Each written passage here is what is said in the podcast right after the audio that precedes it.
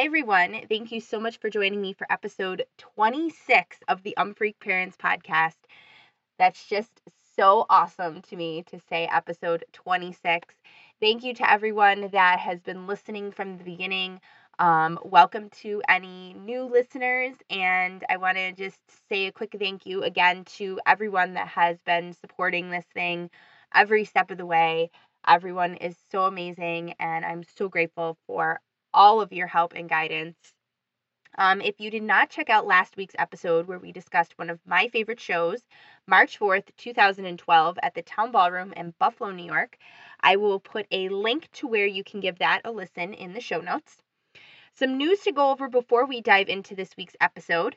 Umphreys dropped a bunch of new merch for the holidays, and if you have not already gotten your Umphreys Christmas gifts or drop the hint to that special someone of what you want for the holidays, I would suggest you get on that because things will sell out. Um, and I know in the past they have put some stuff on sale. Um, I don't know if that's happened already at the time of this episode's airing, but when it does happen, make sure that you jump on it because sizes of things will be gone. I remember last year, two years ago, there was a zip sweater that my husband wanted, and they were like instantly sold out of a men's large. So definitely jump on that. Um, I will admit, I purchased the set of candles that they came out with this year, and I cannot wait to get those bad boys in my hands. They're really, really cool free gifts I got as well a tote bag, a sweet Umphreys cookie cutter that I'm super excited to use for Christmas cookies, and a fortune cookie, which I've seen some pictures of those, and that's going to be pretty awesome too. So definitely get yourself some new sweet swag. Also, they have announced that they will be doing an all night wrong set during holidays this year, and those that will be attending received an email with the ballad. I am unfortunately not attending this year, but one of my votes would totally be Bloody Well Right by Supertramp.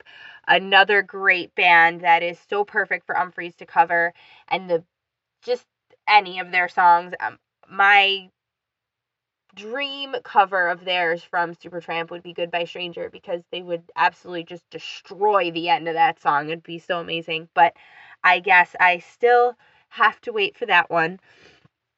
And lastly, if you were not aware, Umphreys released another album called B Sides earlier in November, a collection of live versions, demos, and bonus tracks from It's Not Us and It's You Totally love the first track, Interlooper, and the attachments featured from August 18th of this year at the St. Augustine show. I believe is the best attachments of the year and possibly ever so far. And the first one where they really started doing the extended jam at the end of the song. The thing I'm wondering now, though, is will this be excluded from the 2018 Hall of Fame ballad list since it was released on here. Um, I guess we'll just have to wait and see. If you did not uh, give that album a spin yet, I highly suggest it, and I will link all of the places where you can find it in the show notes. Before we go into this week's episode, I did want to mention one more thing. If you did not know, there is an Umphreak Parents podcast website your source for all of the episodes and information from each episode. Also, there is a blog. Um, I've submitted the first writing, something that I am super grateful for all the time, but something that I really reflected on during the Thanksgiving holiday. Um, if you have not read it and checked it out, please do so. All of the information where you can find the website is in the show notes. And if you are interested in submitting some writing to the website, um, please reach out. How you can contact the show is either in the show notes or on the website. And also, please, if you love this show, give it a review. It allows other like minded parents to find it. And make sure that you subscribe so you never miss a new episode when they drop. One more thing before we get into this week's On This Day discussion Red Rocks 2019 has been announced, and I can hardly contain my excitement about all of it. seriously, I'm sure you can tell in my voice. I feel like Christmas seriously came early for me and all Umphrey's fans. My husband and I have purchased our VIP tickets for the weekend, and I am just completely over the moon, jumping up and down, excited about my first trip to Red Rocks. I've seen Umphrey's in Denver back in 2012.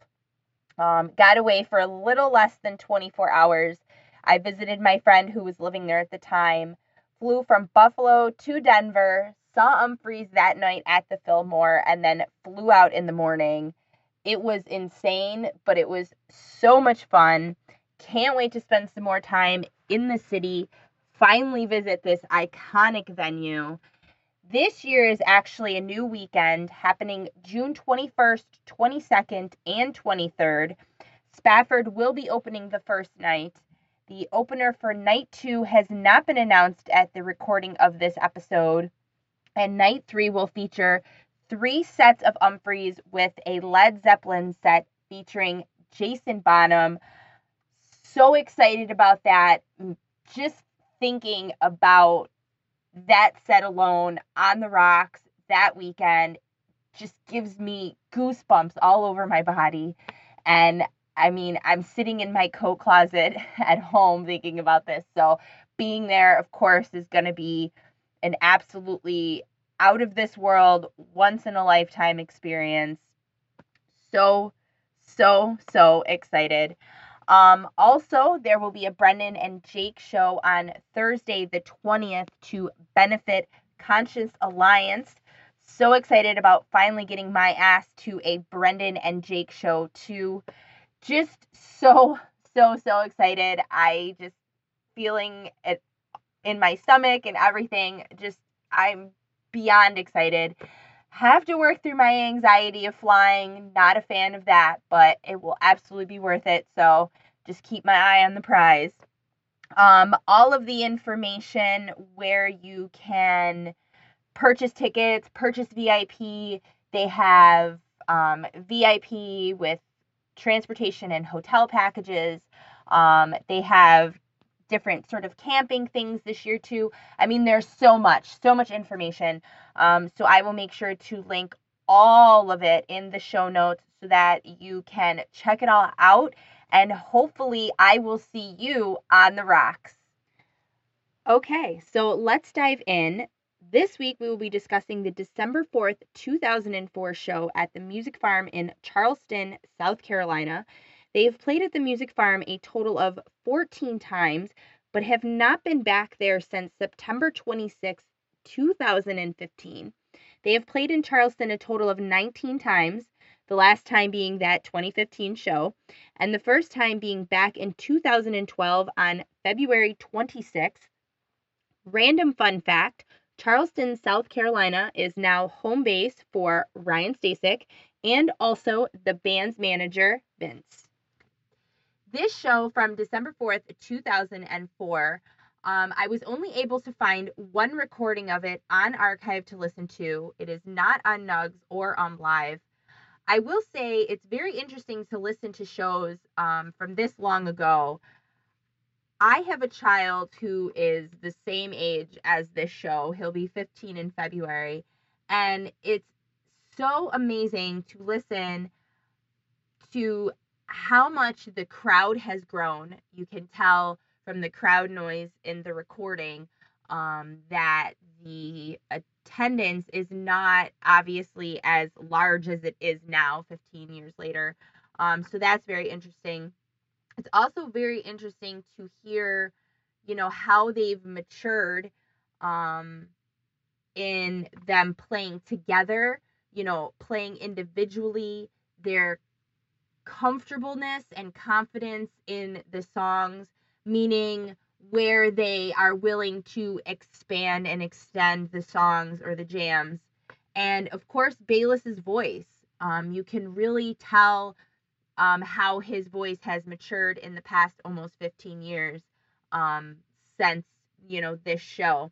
I'm really excited for you guys to listen to this. The first set um, will be played after this discussion and I will put a link to where you can listen to the entire thing on archive in the show notes. Anyway, this one opens with Plunger and Nemo, these two being very standard, quite honestly. And when I say that, I don't mean any disrespect or diss or anything.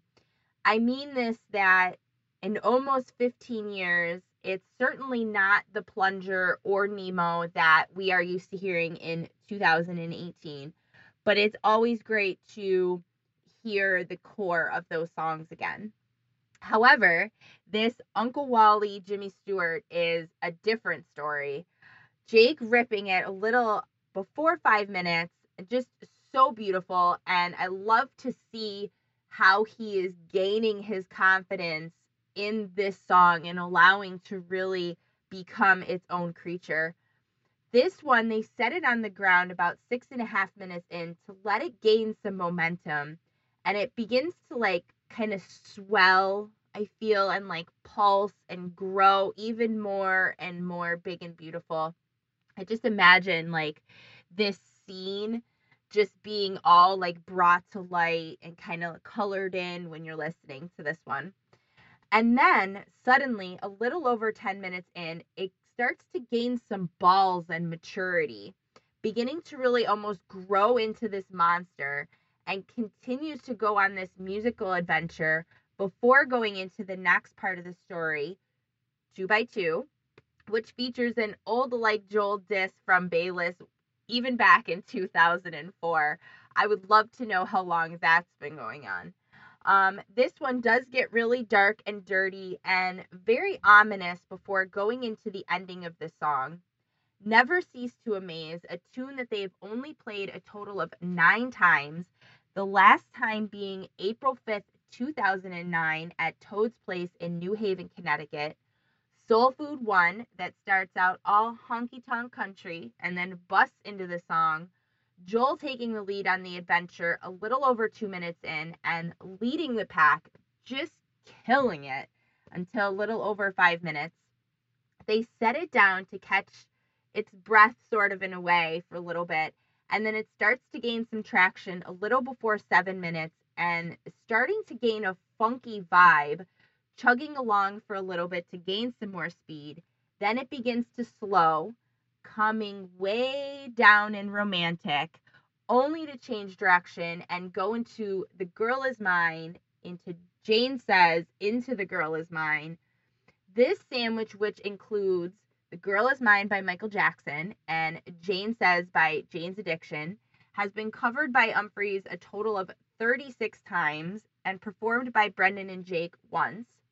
The last time this one was covered was April 28th, 2014 in Tuscaloosa, Alabama.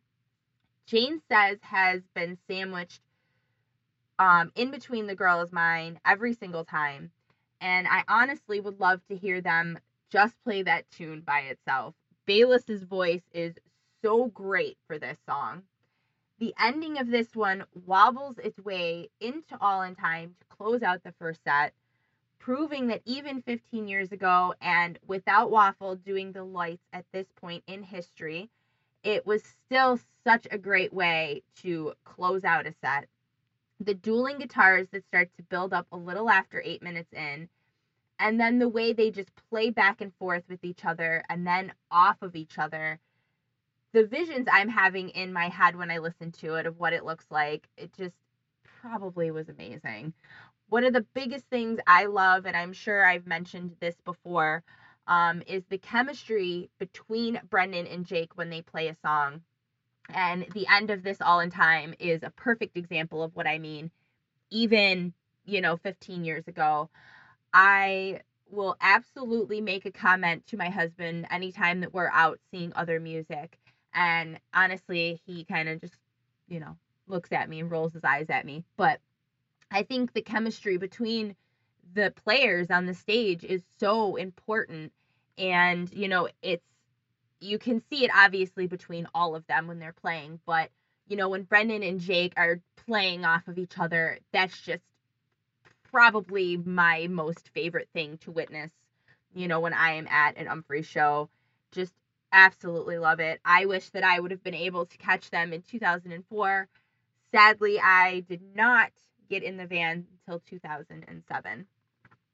Second set opens with Junk, then a cover of In Bloom by Nirvana. That one has only been covered a total of 28 times, last time being at the Fillmore in Philly on October 21st, 2016. But the last time they covered it, it is noted as the Sturgill Simpson version.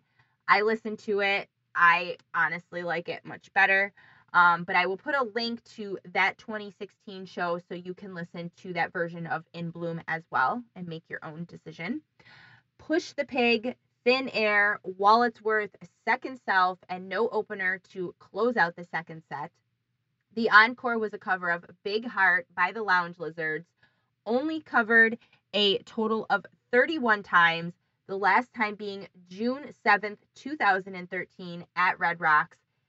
This version from 2004, however, starts with a tease of the Bon Jovi tune Wanted Dead or, or Alive.